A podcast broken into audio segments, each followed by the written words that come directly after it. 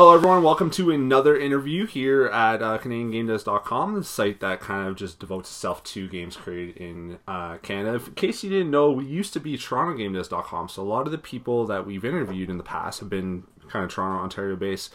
Uh, joining me today is Kevin Giguère, who is a developer in Quebec, our first non-Ontario interviewer. I don't know if you if you knew that, Kevin. Um, Kevin's uh, the developer across a couple of games, but most uh, are coming up very soon, February 27th, is Tech Support Error Unknown. It's coming out on Steam. Uh, Kevin, thanks for joining me, man. Thank you. It's a pleasure.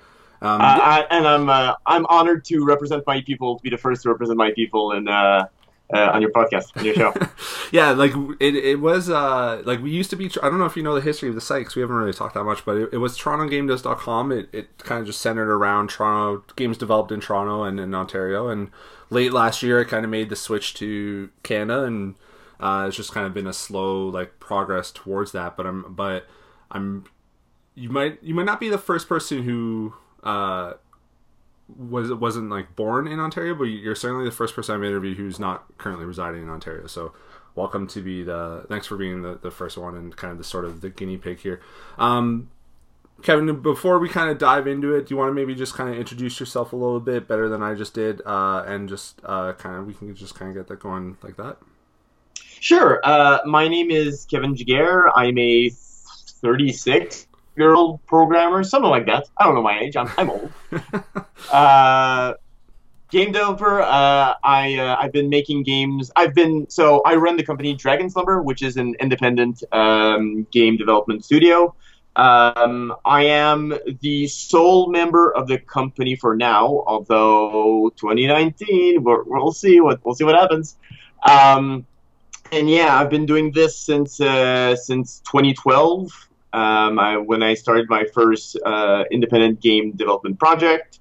Um, and before that, I had just a lot of programming experience. Uh, I, I, basically come from a background of programming in general, and then moved into uh, doing most of the tasks on game development. So programming, design, production work, all that stuff. Uh, and on tech support, I also do all of the graphics, which was a first for me but um, that's kind of what being uh, an independent developer is. You got to be versatile, and uh, that's that's what I ended up being on this project. Yeah, usually what I what I say, and, and no one's really kind of disagreed with me on this, is that uh, indie developers, you're you kind of you wear many hats. You're you're the producer, you're the developer, you might be the artist, you might be the marketer, um, you're the tech support. Uh, you're, you're, quite a, a few things. Um, before we kind of dive into the game development stuff, let's just kind of talk about games in general. Like, how did you kind of start uh, becoming a gamer? Like, how do you define yourself as a gamer? Are you a console person, and PC person, and phone person? Um, how like you know how long have you been kind of gaming that sort of stuff? I got my first console, I guess my first real gaming platform when I was around eight it was an N- uh, NES, and uh, so I grew up with a lot of the classics, Mario 3, Mega Man, all that kind of stuff. Um, actually, so that it wasn't technically my first platform. I didn't do a lot of gaming on it. Was an imagination machine, which is something no one really knows about. I'm gonna guess that you don't really know what that is. I know. I know. I think I know of it. Um, it's certainly so. You mentioned your age earlier. I'm 32, so I was uh, I was born in '86, so I think that's still before my time. Yeah, an Imagination Machine came out in, in '82 actually, and my, my parents had bought it, and it's it's actually the um, so it was a, a kind of a self-contained computer, and you can do a lot of gaming. Uh, you can do some gaming on it, but you can also do programming. So technically, that computer, that uh, computer from 1982, is the the I started to do program. Uh, I was coding on it. Uh, and I really only did really small things on it. It wasn't even a very complete version of BASIC. Um, if you typed text, it wouldn't recognize it. It would only recognize numbers. So if you did an adventure game, you can say press W for west. You had to do press one for west, for instance. Uh. Um, there was no real way of, of properly saving stuff, so you had to you know, enter the lines and, and then enjoy whatever you entered, and that was about it at that point. So not a very pragmatic platform, uh, which explains why I didn't use it all that much. And the games, you know, obviously for 1982 were pretty rudimentary as well. Uh, but then I moved on to um, to the NES, the SNES. I, I was mostly a gamer, um, uh, and then somewhere in the 90s, in the mid 90s, I got my first PC, and then I kind of somewhat shifted towards PC gaming um, as a teenager. Relearned uh, programming, rediscovered programming, I guess. Uh, did some basic on that as well, but it was a lot more advanced than uh, I could what I could do as a kid. And yeah, I got a uh, a um, went into co- went to college, became a programmer, and it became actually a web developer for years. Uh, most of my time not spent, most of my professional time not spent as a um, game developer. I was a web developer, uh, and only during three years of my of my career was I a Flash developer as well. So kind of uh, making small games uh, for studios. Um, yeah, it's been it's been a an interesting ride for sure. A lot of different stuff. So how long? Um, you said around 2012 is when you kind of started becoming like a, a game developer. Yep. So around 2012, um, uh, mid 2012 in May, I decided, you know what, I want to I want to start a real project. I had done a lot of smaller things, uh, stuff in Flash back then. Flash was still kind of sort of a thing. Uh, it was dying out, but um, I, I decided, you know what, I want to do a real project. So I decided to grab XNA, which was the framework that Microsoft used uh, for indie developers to um, make games for the Xbox 360 for the um, the relatively short-lived uh, indie store. I don't remember what it was oh, called. Yeah, Indie Arcade or something like that. Yeah, something like that, where anyone could post their, their games on that platform, but Microsoft didn't really do a lot of promotion. So early games kind of did well, but later games unfortunately kind of lo- got lost in the shuffle. I think. Yeah, Xbox Live uh, indie games. Yeah, yeah, I remember that. Yeah, there you go. Um, and I I started work on uh, Japanese style RPG. Always was a fan of Final Fantasy, Chrono Trigger, all those titles from my uh, my childhood, which I felt were great at telling stories and developing characters. Um, so that's kind of what I want to do. I I um, I wanted to make something that would go beyond um, like RPG Maker and whatnot. So I built my own engine, um, and I at that time I wasn't really thinking about what the game would actually be specifically. I was just building an an overarching engine and, and a bunch of features and kind of figuring out what XNA could do. Mm-hmm. Um, and then uh, over time, I once I had a prototype, I decided to look around, try to find an artist to work with, um, kind of figure out what my opportunities were. And I, I did meet a few people, but ultimately nothing that uh, really left me satisfied and left me um, con- confident that the the people I would be working with could would do the job for the extent of time that game development would take.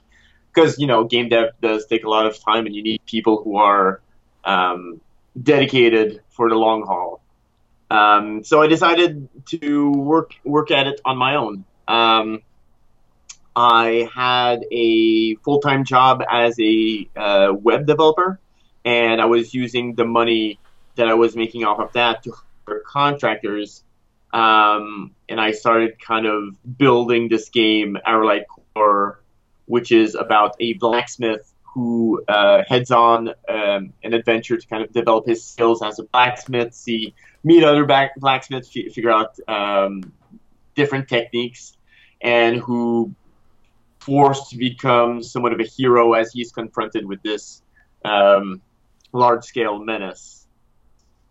Um, it's a project that ended up taking four and a half years, so kind of a very very large uh, endeavor, much much longer than I had expected. I expected it to take two years originally, and uh, through all the trials and tribulations that uh, game dev uh, forces upon us, uh, it took much much longer. Uh, but finally, the game came out in um, uh, February of 2017, and that kind of uh, I, I, decided to use that as my starting point to become a full-time game developer from there on out. So yeah, I'm looking at uh, Arelite Core right now, and, and yeah, I can see the SNES um, influences on here for sure. Looks awesome, actually. Um, so you worked on this game kind of, I guess, like part time in a sense that you were working full time um, somewhere else. Although it probably felt like you were working two full time jobs at certain points. Uh, it took you a few years to kind of finish this game. What you know, when you released this game, um, what what was the trigger that made you say, okay, now I will, I'm going to try doing this full time? Um, for me, it was kind of a. Um, I wanted to to move forward in my career. I had felt for a while that uh, my career was a little stagnant. Mm. Um, and uh, that's kind of why I originally started making games as well. Why I, I returned to making games. Let's let's say I was making small projects before, but I kind of I kind of wanted to to find my own path. Um, you know, I, I think that being a, a an independent game developer also means you need to have that entrepreneurial spirit, and I definitely had that. I wanted I wanted to do all of it, not just the, the development of the game and the design and the, the artistic aspects, but I liked the business aspects as well. I was interested in that. Um, so I figured um, I figured at that time, sometime before I I was going to launch the game, I realized that um, I wanted to continue. I wanted to do to do to do this um, um, you know, just move on to, to a new project and, and try to build a company from there. It, um, it was hard. Uh, thankfully, I guess I, I didn't have anyone to sustain. I didn't have uh, wife and kids. I didn't have. I don't even have a car. You know, so my my expenses were low. By keeping my expenses low, it also meant that I could not only invest more in my game, but as I transitioned into doing this full time, it also mean that I meant that I could afford um, keeping keeping the the lights on for an extended period of time if there were any issues, if the games didn't sell well, I, I couldn't make um, profit well enough, um, which is great because the problems, and I did have end up with uh, a lot of uh, issues, and um, it it took a while to to kind of get my footing. It took a lot of hard lessons to learn, um, but thankfully, I I I feel like I, I'm over the hump now, and I'm I'm in a much stronger position than I was even back when I had a, a steady job now, which is awesome. That's good. Um, so then your second, so that was our Arelite Core came out early 2017 your second game, Astral Traveler, uh, came out later later that year in September of 2017, right? Yeah. So uh, Astral Traveler was a um, partnership between me and uh, Brainoid Studios, uh, which is my p- partner Bora, uh, who is in Turkey. And uh, we decided we had met uh, in a game dev Slack chat room we kind of hit it off, and we decided, you know what, let's let's do a project together. He started in November, I think, as I uh, approached the end of the um, of development of of Arelite Core. As Arelite Core finished, I immediately transitioned over to Astral Traveler, worked with uh, with Bora to um, get that released, and yeah, it, overall, I spent about seven months on it. It was a little bit. It, it, so Arelite Core had taken me four and a half years to make. It was a super long project. It was really grueling. It was very, um, very draining. And I wanted kind of a palate cleanser, which is why I decided I, I thought that um, Astral Traveler would be great for that, because you know it, it wouldn't rely on story. It wouldn't rely on the methodical pacing that the Japanese RPG requires. It's it was going to be fast. It was going to be very twitchy and very, um, I guess, uh, just just very reactive. Mm. And that's what I wanted as a a follow up project. Um, we worked on it, uh, like I said, I worked on it for about seven months. Created uh, 47 levels for the game. So you know, it's a lot. A lot of content was created during that interval. Um, and then yeah, we uh, ended up launching in September of the same year. And so, with your first two games, you know, one like they're they're very uh, A and B. Like one is a very large, you know, it's a JRPG. There's like you said, there's a lot involved in it, and the second one you know still has 47 levels but you know there's like you said there's no story there's nothing like that that kind of tracks you down. Do you think um almost like reversing those would have been easier for you? Like do you think it was like having a such a long dev cycle for your first game like you said there was a lot of trials and tribulations during that process like i guess what i'm trying to ask is what were some of the like what were some of the things that you learned by doing a game that took you four years to make as the first game? And then you know you partnered with someone to do the second game and it was a much shorter dev cycle. Um, what were some of the things that you learned to kind of take you into the third game which we'll talk about you know right after this? So yes i i do think that it's kind of it should have been a it should have been the opposite because uh, you would want to, to kind gradually get into that um, bigger and bigger projects over time. But at the same time, I feel like that's kind of the that's that's game devs and that's indie developers in a nutshell, right? Like yeah. we're we're passionate about our projects and we just we just chase after the thing that that we want and we we we um, we go about it a little bit relentlessly. Um, I do wish that my first project had been shorter. Uh, I, I, also wish it had been less expensive. That ended up being a very expensive project for me. Um, but at the same time, like I, I, some of the lessons that I've learned, I would not do my my own engine again. It wasn't that was a time sink that I felt was not worth my time. Mm-hmm. Um, it wasn't it wasn't the most the biggest time sink on the project, but um, yeah, going going at it with um, uh, that's why nowadays I, I, use Unity. Unity is fast and lets me focus on actually making the, the game rather than having to worry about all of the a lot of the um, developer specific uh, engine stuff. I guess uh, it, it, affords a lot of, of tools and it's it's a very versatile engine, as evidenced by the fact that it produced both Astral Traveler and Tech Support, which are, you know, two very different games.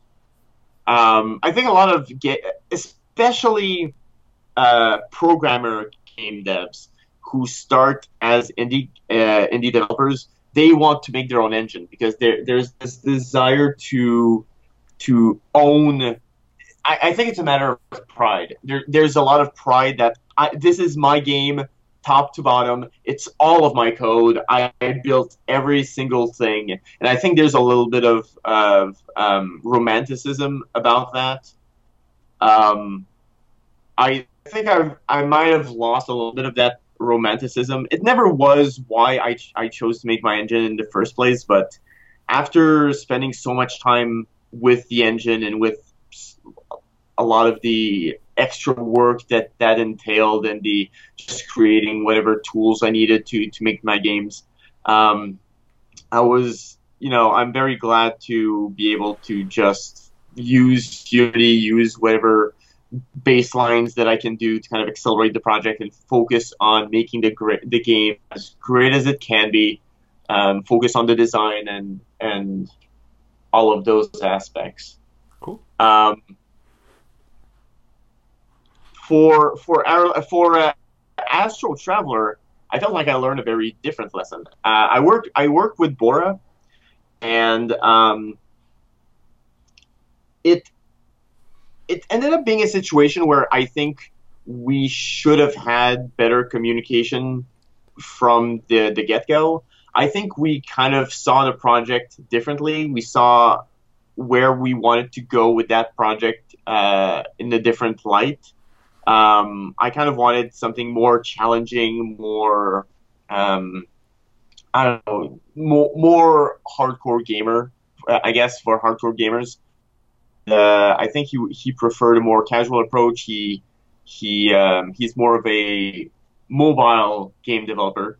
Um, he released a few titles on on Google Play and the App Store, in fact, and uh, I think that kind of became uh, a little bit of a strain uh, during development as well.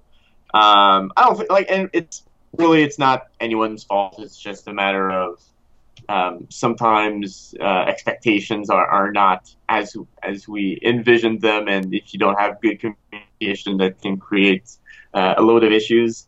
Um, but that's, that's kind of why when I decided I was going to work on my next project, tech support, I decided to um, approach it approach this one on my own because I wanted to make sure that I would be there wouldn't be uncertainties here. I would you know I would just do my work and I, I would know the game inside and out, kind of like uh, I did with um, Arelite Core, um, but possibly also because I was in, because I was keeping the visual aspects a little simpler. Um, I expected that it would be easier, a little bit easier to um, to develop this, and um, I do feel like it kind of was. It was. Uh, you know, I, I could take the lessons that I took from my, my first two games and apply them here. And um, it's it was definitely a very different journey for this, but I think it, it paid off, and I think the game is is uh, pretty great. Uh, thanks to all of thanks to learning from all of the mistakes from previous games. Yeah, so uh, so tech support error unknown it comes out February twenty seventh uh, on Steam th- uh, so I'm just going to quote the Steam page here. Things are not what they seem uh, at your new tech support specialist job. While resolving customer issues, you soon find yourself in the middle of a conspiracy. Will you side with your employer, join a rogue hacktivist group bent on destroying them, assist the police, or stand alone? Um, this is looking to me like a sort of a narrative, uh, like I guess puzzle game in a sense. Like, how would you describe kind of uh, tech support, like the gameplay of tech support? You know what? That's that's actually a pretty good way of uh, of the defining it. Uh, it's very tech support is very um, narrative driven. Um, it's also very puzzle driven. So in the game, just to explain to to the audience, uh, the entire game is presented from the perspective of a computer. So you're always looking at this this thing that looks like a um, operating system, kind of inspired by um, Windows, Mac, Linux. It's kind of a it's kind of its own thing. Um, so you navigate around. You have access to your your software. You have your emails. You have your web browser, and you have um, your ticket manager. And your ticket manager uh, is how you communicate with customers who are looking for help with their mobile phones. You're the tech support, support specialist. You got to help them out. Try to help them find a solution to uh, to their phones. For instance, uh, maybe the sound doesn't work, or uh, they crack the screen, or or anything, any of the um, problems that you can imagine with a phone. You um, you provide them with the the solution to that. Um, it's uh, so it's it's it has a little bit of investigation because you got to communicate with these customers, you got to uh, interrogate them, try to understand why they're having issues. Um, and uh, you got to use all of your tools over the course of the game. You unlock new tools. You can uh, look at the the profile of the customers. You can kind of um, uh, if the customer uh, loses their phone, you can try to track it through a GPS system. So you have all of these tools which um, become available uh, available to you gradually. Um, and the parameters also change. You, you have to figure out. Uh, originally, it's just a matter of. Uh, it, it's pretty simple. There's not too many expectations from for the company that you work for, but over time, uh, you got to figure out do they have the proper warranties or who, you know how how did the problem happen? Who is uh, where is the uh, the blame? Do, do we even get to provide them proper support because they uh, it's included in the in their terms or not? Um, so yeah it's it's kind of a it's a very it's kind of an, an evolving puzzle in that sense where throughout the game the same problems will not have the same answers because the, the parameters are going to change. Um, and all throughout, you're um, you're also confronted with um, a conflict where uh, you work with the, your uh, employer, Kazar, who is a big uh, international conglomerate, and uh, they're getting attacked by Indigo, who is a an anonymous hacktivist group and you gotta you gotta decide. Okay, do I, do I side with um, Kazar? Do I side with Indigo? Or you could do something else entirely. Uh, the police gets involved. You got to figure out if you want to help them out. Uh, your brother needs money, so you got to figure out, okay, can I afford him? Um, so there, you have all of these decisions to make throughout the um, the story mode, and uh, you kind of guide yourself to one of there's over 20 different endings uh, depending on all of those decisions that you've made over the course of the entire game yeah, that's actually you kind of stole my next question. I was going to ask based on based on your description and what you're kind of saying, like it does sound like you have different choices, almost like a, a Telltale game or whatever.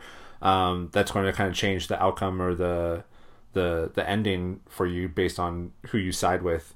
Um, is there is there kind of like a quote unquote good ending, or or do you kind of leave it ambiguous to like what's going on? Like maybe the hacker, like I'm just kind of spitballing here, but maybe the hacker isn't actually like a bad group or whatever. It's actually the the the tech agency or the tech support people that you work for is there is there stuff like that? I know I, I know we don't want to kind of get too far into spoiler territory here, but I'm kind of just intrigued based on what you're saying.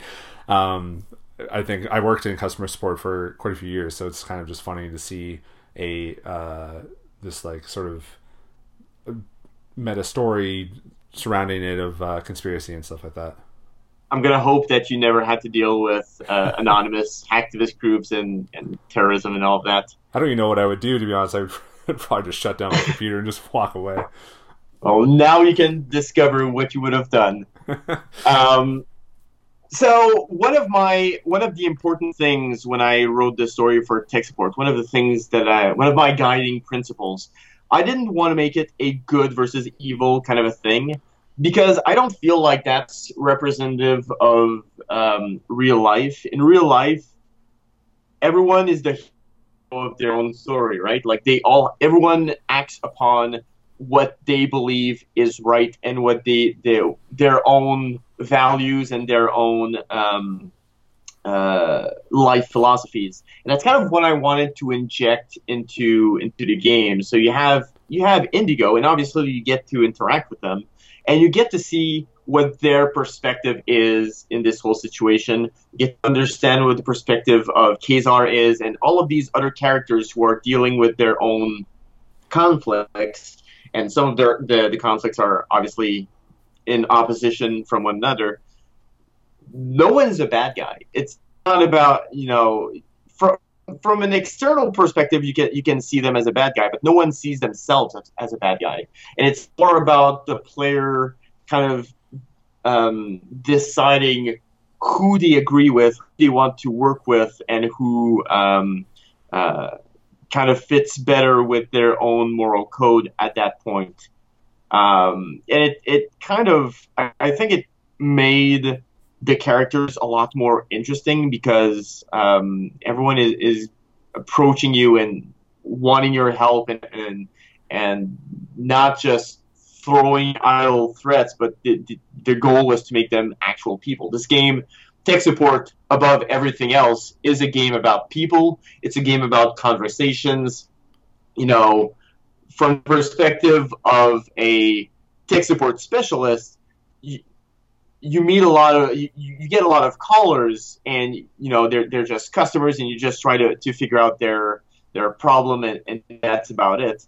But really all of those callers they all have lives, right? Like they're all people, they they all exist outside of that, outside of, of that call.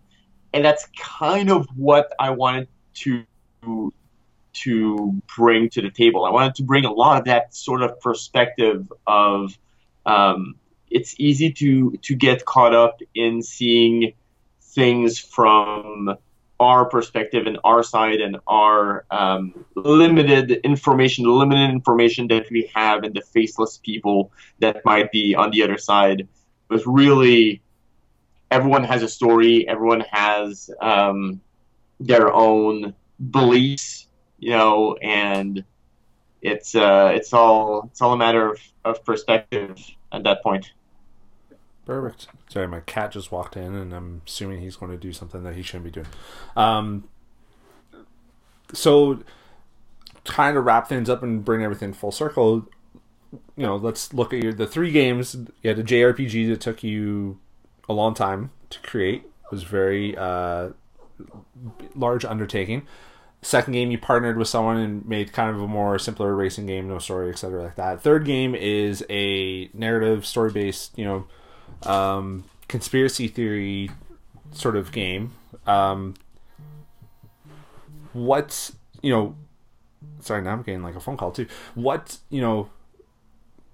How how do you kind of transition between all three? Like, is it just sort of you kind of wake up one day and say, "This is the kind of game I want to make," or were all three of these games a game that you kind of just thought in in the past that this is the kind of game that I want to make, or you know how did how did the how did all three of these very distinct games kind of come about? Like was it you know was it just a spur of the moment thing or or was it something that you always kind of envisioned? So i think they all kind of have a very different story to them uh, i i like making games and i i i don't have any clearly i don't have any specific genre that i just want to to do that. I want to like I like games as a whole. I like game design as a whole. I like to explore, and I think it's important too to kind of to um, to not pigeonhole yourself into a single genre because you can learn so many different things from um, looking at different games, looking at different genres, even even games you, you might not uh, be a fan of or, or games you might um, uh, find boring there there is a lot to learn from from everything. Um, when I started Arelite uh, Core, my first game, I wanted to make a JRPG. I grew up with uh, with JRPGs, so that that kind of uh, was part of what uh, drove me. But also, there was a lot of. Um, I was also trying to avoid a lot of the issues that I expected to have if, for instance, I, I was making a um, uh, side scroller, for instance, a lot of the physics stuff, a lot of the collision stuff, I expected I would be encountering a lot of different problems that might end up uh, making the, the game development process a lot more complicated and a lot longer. So I, I kind of chose uh, a JRPG for for that reason because I felt it was a lot of very distinct systems that would be manageable um, as a a single programmer. Um, for Arelite Core, we Astral Traveler, that is, we went with a runner racer. Um, there's no enemy AI. There's no, um, uh, you know, the, the, the races are, are fairly simple. It's very much about avoiding obstacles. You, you can shoot enemies and you can, uh, you know, there, there are there are a few interesting timing mechanics involved with the game. There's platforming, for instance. Um, so it does it does distinguish itself. It's still overall a fairly simple design as well, and that was you know because of the way Arelite Core because I wanted to have a shorter uh, development cycle. I kind of went with this project specifically, which I felt would um, would really help me out. Um, my first two games did do super well. Um, it was kind of a struggle for a while, and I, I, you know, I had to figure out how I would approach my next game and, and how to make it stand out, how to make it uh, profitable. Because obviously, when you're doing this full time, you need the games need to be profitable. Otherwise, it's going to be very, very problematic.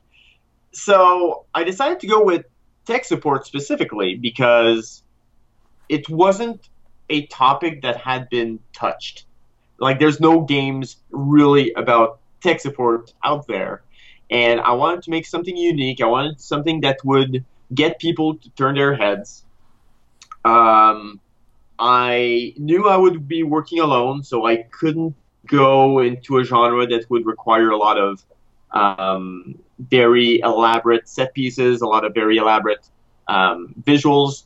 So create recreating a an OS felt perfect because ultimately it's very it's a very structured thing. I could even build on the fact that I had been a web developer for uh, for ten years um, to kind of set up a lot of the software, set up a lot of the the visual presentation of the game, um, and it just it it just transitioned kind of fluidly in that sense where when I chose those projects, I was solving I guess I was solving problems in a way I was trying to to make sure that my develop I was thinking about my development process and how I would be approaching it from a pragmatic standpoint. Um, which is not to say that the, the creative aspect isn't important because obviously tech support is a pretty uh, pretty big game. It, it, has a lot of characters. Characters can can kind of branch out into into their own thing, and depending on how you interact with them. Um, so there there was there was a lot of, uh, uh, creative requirements there. There were creative requirements that were, I guess, easier for me because I could I could fill those roles in. I could fill in the writing roles uh, in an easier fashion than anything that requires visuals and and animated characters and the like, an elaborate background, for instance. Cool. Um, sorry, we should have mentioned uh, at the start, but there uh, you had written about kind of your first uh, year or so as a game developer on Gamasutra. Uh, I'll include the links wherever you kind of see this podcast on the site, CanadianGameDevs.com, etc. Um, and you're we kind of discussed before, like, but by the time most people listen to this show, there there should be, I guess, a second or follow up to it uh, on Gamasutra that kind of goes over, I guess, basically what we kind of just talked about but maybe going a little bit more depth. Um, on on the note of you know the grab bag of just whatever you know the games that you're kind of working on, how different they are. You know after um, after tech support, what what do you kind of have in mind for the future? Like, do you think you'll follow up on tech support, or do you think it'll be kind of similar in that it's going to be something that's completely different? So I'm I'm kind of in a unique situation right now because I'm I'm actually balancing a lot of projects. Uh, uh, I'm I'm fully dedicated to finalizing tech support, and and I'm in fact I have a publisher now. Uh, support Iceberg Interactive. Um, you know, as a side note, my first two games did not have publishers, and uh, I think that's one of the big factors why they struggled in the market. It was tough to. There's a lot of games coming out. There's a lot of games, and it's tough to get uh, people to notice because you know there's only so much time, I guess, and uh, so much I can do media and uh, streaming on Twitch and all of those platforms to get people's attention. Um, so I, I, partnered up with uh, Iceberg Interactive. They helped me out with the um, with the marketing of the game. Uh, they they helped out with the localization, so the game is going to be released in German and uh, Chinese as well. Uh, thanks to them and kind of um, testing and all this stuff. So, you know, um, that that's really that really helped me out, and it also means that um, I don't have to take on every single responsibility on my back, which means that I I currently have uh, multiple projects going on. Um, some of them are secret and I can't reveal, but I, I do work on um, a uh, game that is, um, I guess, codenamed Digital Rogue. Uh, it's a mix of a third-person action games, uh, kind of like Devil May Cry. Uh, it mixes up uh, some acrobatic action, kind of like Sunset Overdrive. It's a roguelike, so a little bit of Dead Cells and Rogue Legacy in there. And um, it con- basically continues the, the trend of every single of my games are very different and are approached very differently. And uh, it's um, for this one, I'm working um, with uh, a 3D artist, which is why I can kind of um, undertake such a massive uh, project uh, because he he's he's taking care of the visuals. He's taking care of the characters and the environment and, and all that. And quote unquote, all I need to do is uh, design the game and uh, and put it. So um, don't expect that one to come out anytime soon because it's really really big and it's uh it's going to be uh, a very impressive set piece once we're done with it. Uh, but yeah, that's that's been that's been kind of what I've been chipping away at while uh, tech support is is in its final um, final stages of development and, and you know kind of doing the last bits of debugging and and missing small missing pieces leading up to uh, to the launch. Perfect. Um, so yeah, as, as we mentioned, tech support Error Unknown comes out February 27th on Steam. Uh, you can also check out Arelite Core and Astral Traveler all, Traveler also on Steam. Um, Kevin, is there anything uh, that you want to end off on, or, or anything that I might have missed, or that we missed uh, in our discussion here?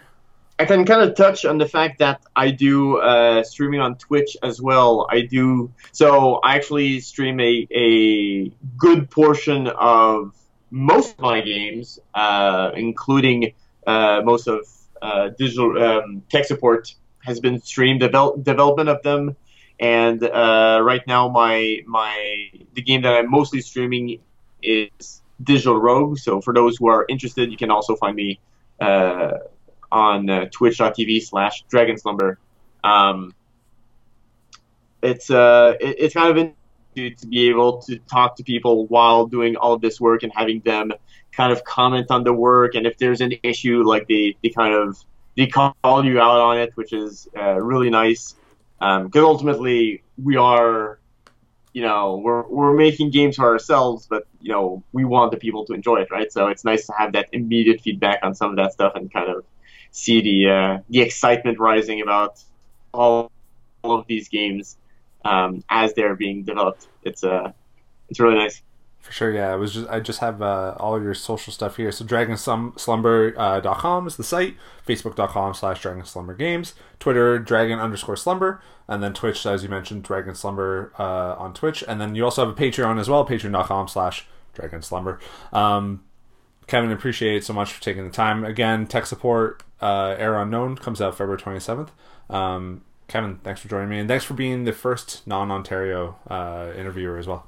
Super happy. Just realized. I'm sorry for the people who oh. want to check out uh, tech support as well. There is a demo, so go on the Steam page, go check out the demo. It's it's uh, well worth it, and uh, yeah, you can kind of dis- uh, discover it at that time. Oh, uh, yeah, it was it was super nice uh, being on here, uh, being the first Quebecer. Like I feel like um, Quebec, the province, uh, and I, I, guess Montreal has a ton of um, game developers. So I'm, i might be the first, but I, am gonna guess that I'm not going to be the last by a wide margin. Yeah, it's, it's funny because it is. Um, I, I, think it's like a bigger. It, it feels like a bigger scene than Toronto, to be perfectly honest. Like maybe not the indie space, because really here in Toronto, there's only uh, for as far as AAA goes, there's Ubisoft Toronto. Um, Digital Extremes is out, you know, out in London, but they're still kind of indie. Um, EA I think has like a studio here, or sorry, uh, like Oakville has like the the Rockstar studio, um, but they're just kind of like you know part of the Rockstar mammoth. They're not really like an individual individual individual individual studio. I can't say that word. Um, whereas Montreal's got Ubisoft. There's Eidos. There's there's quite a few, and then there's a huge indie space as well, including like Celeste and a few other things.